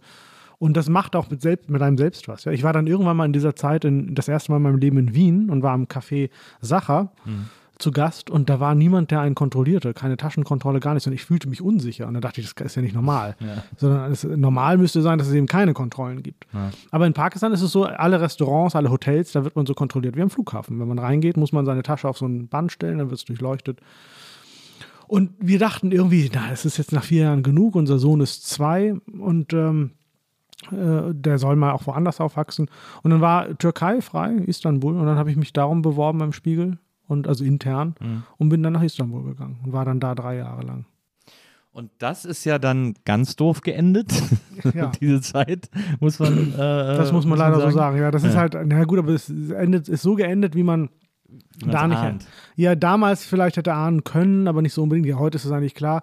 In dem Moment, wo, wo man was Kritisches über die türkische Regierung und über Erdogan schreibt, ist man sofort ein Feind, ist man irgendwie ein Verräter, ist man irgendwie Terrorpropagandist und was nicht alles und Präsidentenbeleidiger und so weiter. Und das war dann genau der Fall, dass man mir das vorwarf und mir einfach 2016 die Akkreditierung entzogen hat. Also quasi rausgeschmissen. Genau, das müsste man im Grunde genommen so sagen. Äh, formell kann man sagen, nein, wir haben ihm nur die Akkreditierung nicht gegeben, aber es Ja. ist klar, faktisch hat man mich rausgeschmissen und hat mir auch angedroht, man würde mich äh, anklagen wegen eben Terrorpropaganda und Präsidentenbeleidigung, und wenn ich nicht gehe. Denn ich habe ich hab gesagt, ich lasse mich nicht rausschmeißen. Ja? Ja. 2016 hat er angefangen und ähm, ich bin dann aber erst im März, drei Monate später gegangen, war also drei Monate ohne Akkreditierung dort. Und es half aber nichts. Ich konnte ja dann auch nicht mehr rumreisen im Ja. Land und so weiter. Und, äh, und wenn ich angeklagt worden wäre, hätte ich wirklich ein Problem gehabt. Ja, dann, ich weiß nicht, ich glaube nicht, dass ich damals ins Gefängnis gekommen wäre. Aber ich hätte zumindest das Land nicht mehr verlassen können, denn solange ein Prozess läuft, bist du mit einer Ausreisesperre belegt. Ja. Und dann wäre ich sozusagen in der Türkei gefangen gewesen. Das ist Ja. ein schönes Gefängnis und man kann natürlich dann sich frei bewegen. Aber ich hätte da nicht mehr wirklich seriös berichten können, sondern Ja. ich wäre Angeklagter, Partei in einem Verfahren. Sodass wir, meine Frau und ich, gesagt haben, eben natürlich in Rücksprache mit der, mit der Spiegel-Chefredaktion, wir müssen da raus. Und das musste dann sehr schnell gehen, weil es hieß dann, du hast irgendwie zehn Tage Zeit, Ja. bis Anklage erhoben wird. Wirklich? Und ja, ja, das war, das war, das war wirklich, da hat, haben die schon Druck gemacht. Ja. Ja. Und So, Dann mussten wir uns sehr schnell überlegen, wo gehen wir hin, wie machen wir das, wo, wie kriegen wir unsere Sachen gepackt. Wir hatten ja alles da. Also es war alles, unser gesamter Wohnungsstand, also Bücher, Kleidung, alles, Möbel waren in Istanbul. Wir haben nie irgendwie einen Wohnsitz in Deutschland zusätzlich gehabt. Ja. Auch in Pakistan nicht. Das ist alles mit uns mitgezogen und ähm, dann haben wir das, wir haben ein Umzugsunternehmen gefunden, das die, den Ernst der Lage verstanden hat. Die haben alles sehr still und leise schnell gepackt und haben das dann verschifft. Und wir haben uns dann für Wien entschieden und so kamen wir dann nach Wien. Weil äh, Wien damals so äh, standhaft gegen die Türken war. genau, genau. Als, Ja, die, Wie- als die Wiener Bäcker das Croissant erfunden haben. Genau. Was die Osmanen nicht geschafft haben, habe ich geschafft. Ich, bin, ich habe es geschafft, den Einzug nach Wien. Na, Wien war frei und ähm, die, die Frage war ja, wohin gehen wir da? Ne? Und äh, ursprünglich war eigentlich der Plan, wir hatten ja Pakistan erlebt, vier Jahre lang, Türkei, wo ich gerne länger geblieben wäre. Und ich hätte gerne danach noch, und meine Frau war auch einverstanden damit, noch Iran gemacht. So das dritte islamische Land. Aber jetzt wieder was anderes. Ja, Pakistan als das mehrheitlich sunnitische, konservative Land, das aus religiösen Gründen überhaupt gegründet worden ist. Ja, es ist eine islamische Republik. Dann Türkei, was innerhalb der islamischen Welt als relativ modern, fortschrittlich, westlich orientiert, demokratisch gilt. Und dann Iran wäre spannend gewesen als das mehrheitlich schiitische Land. Ja, und äh, auch fundamentalistisch seit der äh, Re Revolution von einem Regime geführt auf eine Art und Weise, die äh, viel Stoff zur Berichterstattung Ja. gibt. Er hatte eine interessante Umbruchgeschichte. Äh, Genau, genau. Hat den Umbruch vom Schah zu, zu und auch, hat auch jetzt ja eine spannende Geschichte, weil es ja immer wieder auch sehr viel Kritik intern gibt an dem, wie es gemacht wird. Es gibt ja eine unglaublich aktive äh, Demokratiebewegung, die äh, auch schon spannend ist und stark ist auch und wahrnehmbar ist, aber die auch sehr brutal niedergeschlagen wird immer wieder. Ja. Und das wäre spannend gewesen. Aber um nach Iran zu ziehen, bedarf es großer Vorbereitung. Also das ist nicht so schnell, man kriegt da nicht so schnell eine Akkreditierung. Das ist auch sehr schwierig, sehr kompliziert. So, und wie, da hatten wir nur zehn Tage Zeit. Also wir mussten uns schnell entscheiden. Und ähm, ja, und dann haben wir uns für Wien entschieden. Einfach, aber weil ihr Wien schon kanntet, ihr- du hast ja erzählt, was Nein, nee, ich war nur einmal da, aber Ja. ich kannte Wien gar nicht. Es ist einfach nur so, wir, wir die Frage war ja, wohin? Ja. Der Spiegel hätte mich, glaube ich, gerne nach Hamburg zurückgehabt, in der Zentrale, was ich nicht wollte. Nicht, dass ich Hamburg nicht mag, ich bin da ja mehr oder weniger groß geworden vor Ja. den Toren. Aber ich wollte nicht in die Zentrale. Das ist dann, das ist man irgendwie Ressortleiter vielleicht oder keine Ahnung was. Aber auf jeden Fall ist man dann nicht mehr der, der schreibt. Ja. Und ich wollte gerne schreiben und nicht irgendwie in das, in das Redaktionelle reingehen.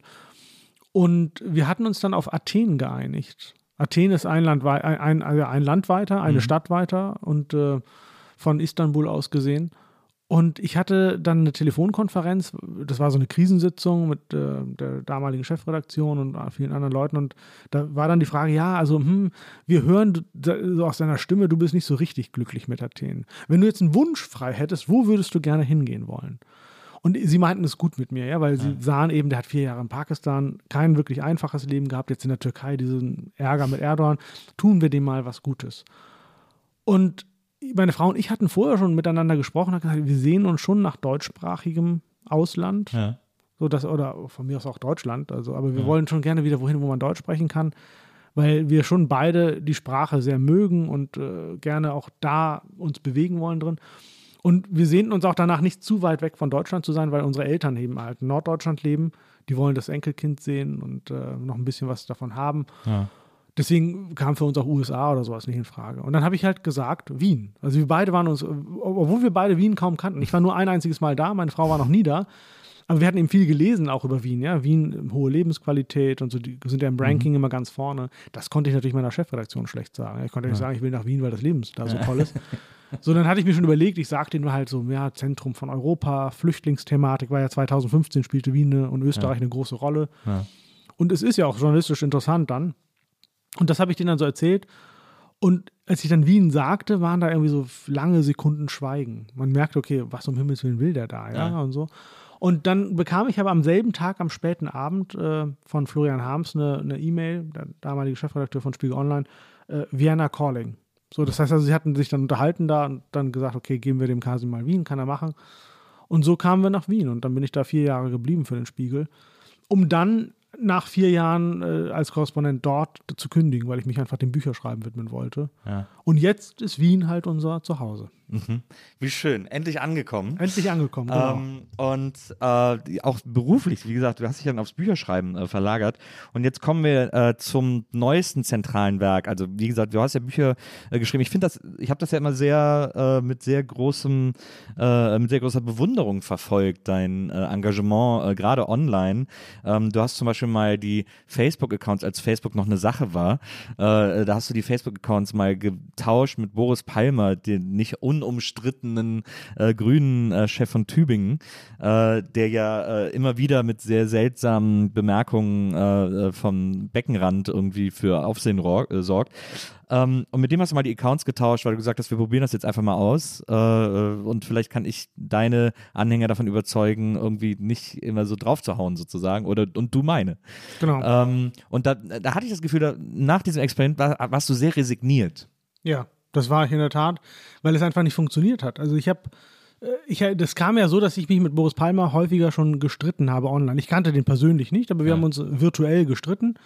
Ähm, ich kannte seinen Vater äh, aus meiner Heilbronner Zeit. Der ah ja. Remstal Aber der war ja so bekannt als so crazy. Genau, der war, der hatte äh, einen Bürgermeister, eine Bürgermeisterwahl nach der anderen gemacht. Der wollte Ober, der Bürgermeister einer Stadt werden und war so ein Rebell, ja. Und ja. der war auch ein bisschen crazy, aber irgendwie auch eine interessante Figur sein Sohn ja auch. Und ich fand ja immer das, was er macht in Tübingen, und das finde ich ja das Tragische an Boris Palmer, der macht ja doch nicht wenige Sachen, wo ich sage, das ist ganz schön klug und das mhm. ist gut. Und deswegen wird er ja auch gemocht und gewählt von Leuten. Aber dann kommt er immer wieder mit Sachen, die so, so unfassbar plump und rassistisch sind und wo ja. ich denke, also warum? Ja. ja. um Aufmerksamkeit zu bekommen. Und da kann man jetzt lange darüber diskutieren und, äh, und, und psychologisieren. Aber ich finde es einfach schade, dass es so ist. Wir haben uns dann also oft gestritten, aber ich hielt ihn immer für oder halte ihn auch nach wie vor, wobei jetzt schon mit Einschränkungen, immer für jemanden, mit dem man reden kann und mhm. diskutieren kann und es lohnt sich, mit dem sich auseinanderzusetzen. Und irgendwann, er fand das auch interessant und gut und er schlug dann vor, warum machen wir das nicht einfach mal in Tübingen auf der Bühne, in echt? Ja. Und da habe ich ihn dann getroffen und kennengelernt und das war dann äh, ein voller Saal in Tübingen, äh, wirklich äh, auch eine gute Stimmung. Es war schon interessant, wie, wie die Leute dann da so, das Publikum so mitging mit uns beiden. Und ich kann gar nicht sagen, wer da gewonnen hat, in Anführungsstrichen. Hm. Aber ähm, das war eine, war eine interessante Veranstaltung. Und am Abend, am Ende der Veranstaltung, ähm, also er schlug vor, dass man doch einfach mehr aufeinander eingehen sollte und auch auf die, die gegenseitigen Fans sozusagen Rücksicht nehmen sollte. Und dann habe ich so aus einer Laune heraus gesagt, warum tauschen wir nicht für eine Woche die Facebook-Seiten? Und er ja. schlug sofort ein. Und das haben wir dann gemacht. Das Problem ist halt, er hat natürlich, er zieht ja viele äh, Leute an aus diesem rechten, rechtspopulistischen Bereich, die prinzipiell habe ich ja, also ich habe nichts gegen konservativ. Von mir aus kann man, aber es gibt bestimmte Grenzen, wenn man die überschreitet, das geht einfach nicht, wie man, ja. wenn man redet. Und da gab es einen, äh, der, der beschimpfte mich als pakistanischen Untermenschen. So, wo ich sage, also sorry, da rede ich dann noch nicht mehr weiter, das ist dann irgendwie Schluss ja. mit ja. Diskussion.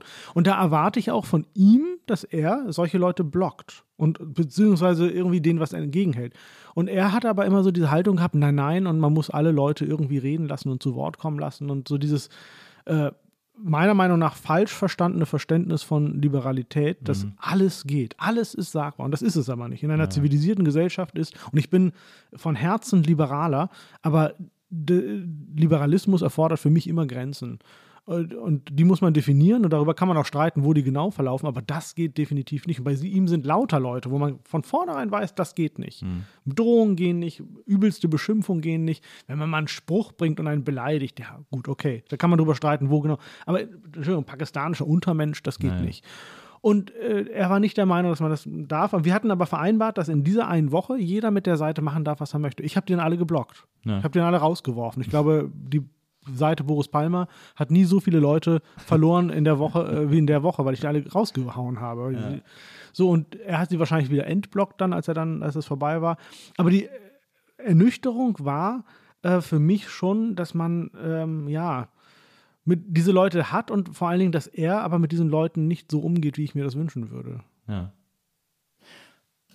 Und wie man mit solchen Leuten umgeht, hast du ja dann äh, sehr äh, eindrucksvoll immer wieder bewiesen, äh, indem du dich in so ähm, äh, Kommentarschlachten auf Twitter äh, oder Facebook eingelassen hast, eben mit Leuten, die so komische Sachen sagen. Manchmal sogar auch mit Erfolg. Also du hast ja erzählt, wenn du, und das habe sogar ich schon mal erlebt, wenn manchmal Leute, die dann so einen wütenden Kommentar schreiben, einfach so konfrontiert und sagt, wieso sagst du das jetzt? Wieso, wieso musst du denn so unter Ja. die Gürtellinie schlagen? Dann sind ganz viele oft erschrocken und Ja. entschuldigen sich dann. Sagen, Ja, ja. ja, ist irgendwie mit mir durchgebrannt oder so. Klar.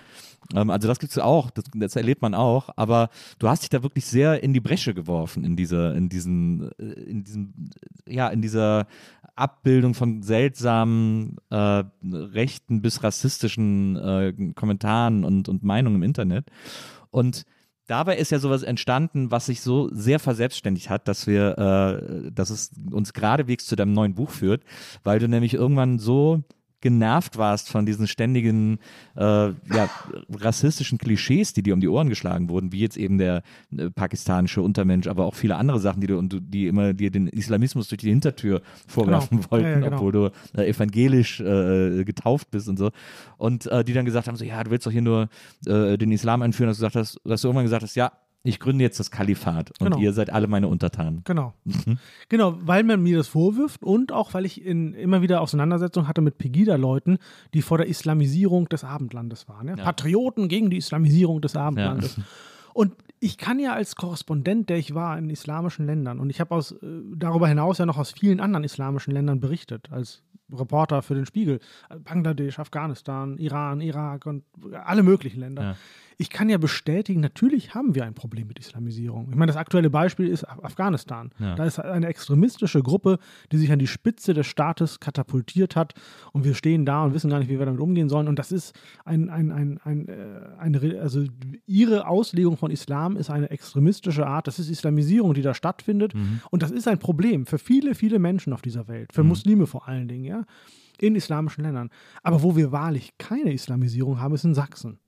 Und da habe ich dann gedacht, okay, wenn die jetzt schon gegen ein Phantom protestieren und demonstrieren, dann möchte ich denen wenigstens einen Grund geben, dass sie nicht ganz wie Deppen dastehen. Und dann sage ich, ich rufe halt das, Is das, Is äh, das Kalifat aus. Ich will die Islamisierung und das Kalifat rufe ich eben aus in Dresden. Ja. Wo sonst? Ja.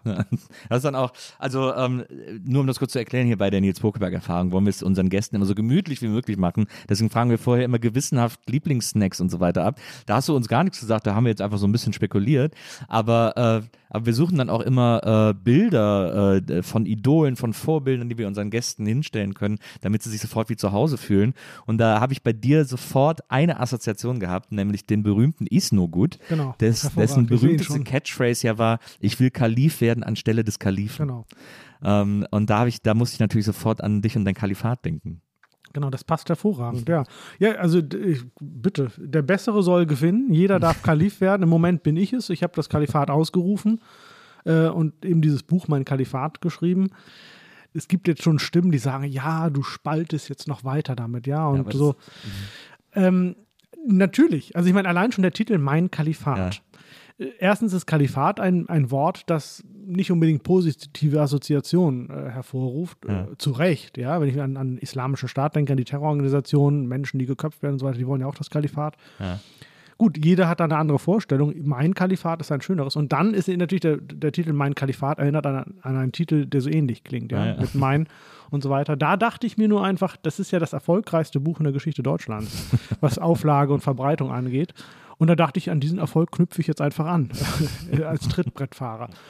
Deswegen habe ich das so genannt und äh, mein wirklich toller Verlag hat das mitgemacht und hat sogar noch eine wunderbare Unterzeile vorgeschlagen, ja, ein geheimes Tagebuch, wie ich das Abendland islamisierte und die Deutschen zu besseren Menschen machte. Das ist natürlich Provokation, ja. Aber auf der anderen Seite habe ich gelernt, durch Provokation ähm, verschafft man sich erstmal Aufmerksamkeit und vor allen Dingen, man lockt manchmal Leute aus der Reserve und dann kommt man ins Gespräch. Ja. Und das funktioniert nicht immer, aber oft.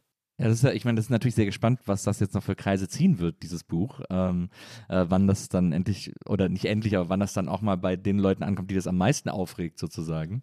Ähm, Nee, spätestens, spätestens im November, da mache ich nämlich eine Lesereise in Sachsen. Ja, ja, sehr gut. Ich habe ich hab auch, ich habe ein bisschen reingelesen und es ist, ähm, ich, äh, es hat natürlich, es ist super ironisch auch äh, in großen Teilen.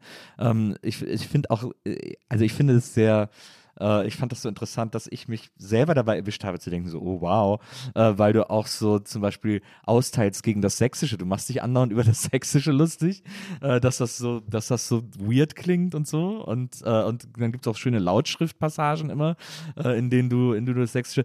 Aber du, äh, das Wichtige ist ja bei solchen Geschichten immer, dass man auch gegen sich selber austeilt oder so zumindest sich selber nicht allzu ernst nimmt, was du ja im Buch auch nicht tust.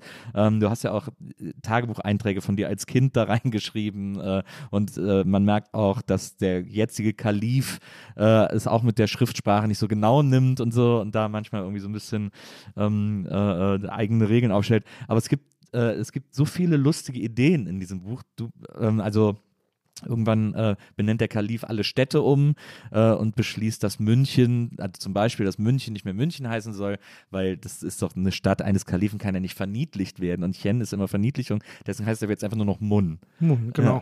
Ja. genau. Ja, das sind absurde Ideen und äh, es ist, es ist ein Humor, den natürlich nicht alle teilen, ja. ja. Das ist äh, völlig okay, aber natürlich hat nie, also es muss nicht, äh, Geschmäcker sind unterschiedlich. Ja. Ich, es gibt ja viele Sachen, die ich auch nicht lustig finde von anderen Leuten und insofern, das muss nicht jeder lustig finden. Ich habe dieses Buch eigentlich geschrieben, um mal so ein bisschen in meinem Kopf aufzuräumen. Ich habe einfach, ich habe bei keinem anderen Buch, das ist jetzt mein sechstes Buch schon, ja. was ich geschrieben habe, ich habe bei keinem anderen Buch so großen Spaß gehabt, das zu ja, schreiben. Das glaube ich, das merkt man auch. Ich hatte einfach riesen, einen riesen Spaß und eine diebische Freude, das zu schreiben. Und da sind natürlich auch Gemeinheiten drin. Und äh, das, was du jetzt erwähnst, dass ich mich über das Sächsische lustig mache, aber auch andere Dinge, da waren natürlich so Momente, wo ich mich gefragt habe, darf man das eigentlich machen? Ja. Ich mache mich auch über Religion lustig, ich mache mich auch über den Islam lustig. Ja. Ja, also mein Kalifat ist, da kommt man nicht drum herum. Und auf der anderen Seite hoffe ich, dass man herausliest, dass ich das immer aus einer Rolle des Sympathisierenden tue. Im Grunde genommen necke ich die Leute, aber mag's, ja. Ich meine, ich würde ja nicht, ich würde ja, es ist ja nicht so, dass ich Sachsen und das Sächsische verabscheue, sonst würde ich da auch nicht hinfahren. Naja. Also ich will nicht bösartig sein. Aber ich finde, lustig machen darf man, theoretisch darf man auch bösartig sein, warum nicht? Naja. In einer freien Gesellschaft darf man das. Das will ich gar nicht. Und ich glaube, viele Leute verstehen das auch und manche verstehen es nicht und sind dann beleidigt, okay, dann ist das so. Ja, du, äh, äh, du sagst ja dann auch, dass die äh, Semperoper zur Sempermoschee äh, jetzt dein, dein Hauptregierungssitz sein wird als Kalif.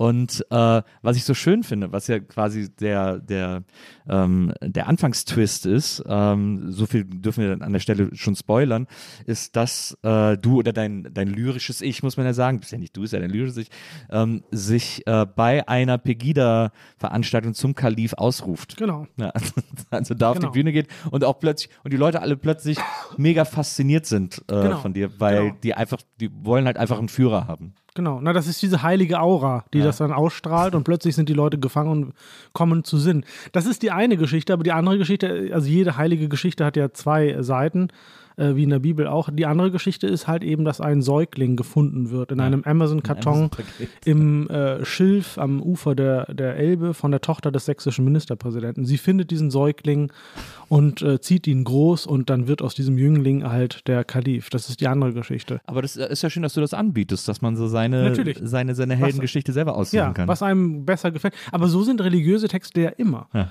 ja äh, also äh, Koran wird ausgelegt und Islamisten machen das auf eine radikale radikale Art und Weise. Andere suchen sich das Schöne raus. Ähm, ich finde ja zum Beispiel den sufistischen Islam sehr attraktiv und interessant äh, und spannend.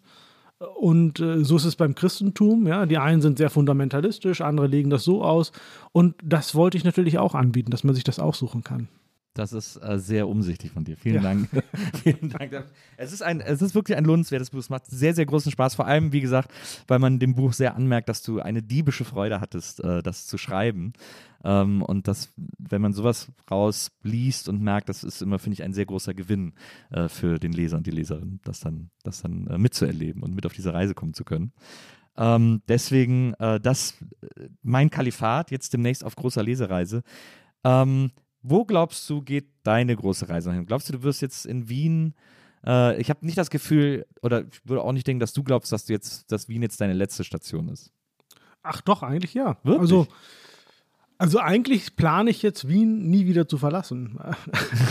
Aber äh, also zumindest als Wohnort. Nein, ich ehrlich gesagt, ich weiß es nicht. Ich ja. bin, ich glaube, wenn man ernsthaft so über sein Leben oder wenn ich über mein Leben nachdenke mit meiner Frau zusammen, äh, ist ja, alle sagen mal, wow, was für ein Leben und du hast, äh, ich bin, du bist, ich bin jetzt 46, du hast so viel schon erlebt und du hast ja mehr erlebt als andere Leute in drei Leben und so, das stimmt mit meinen ganzen Reisen und Bundeswehr und dies und das.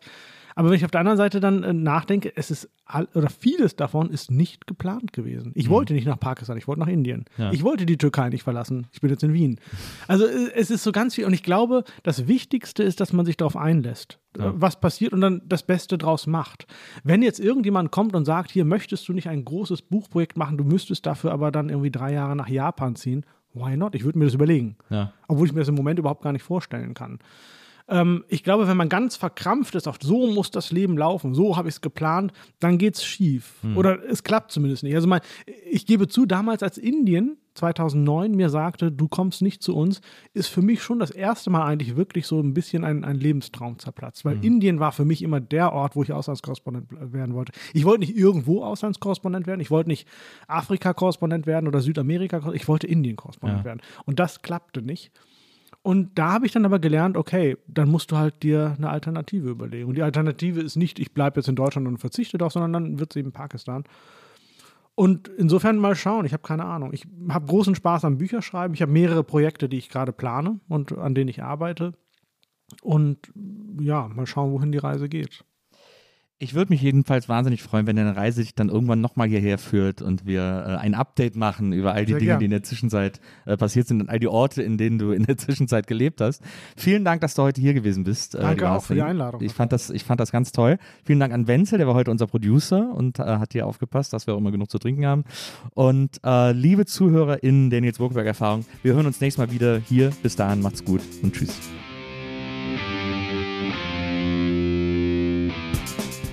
Die Nils Bokeberg-Erfahrung. Von und mit Nils Buckelberg. Eine Produktion von Pool Artists.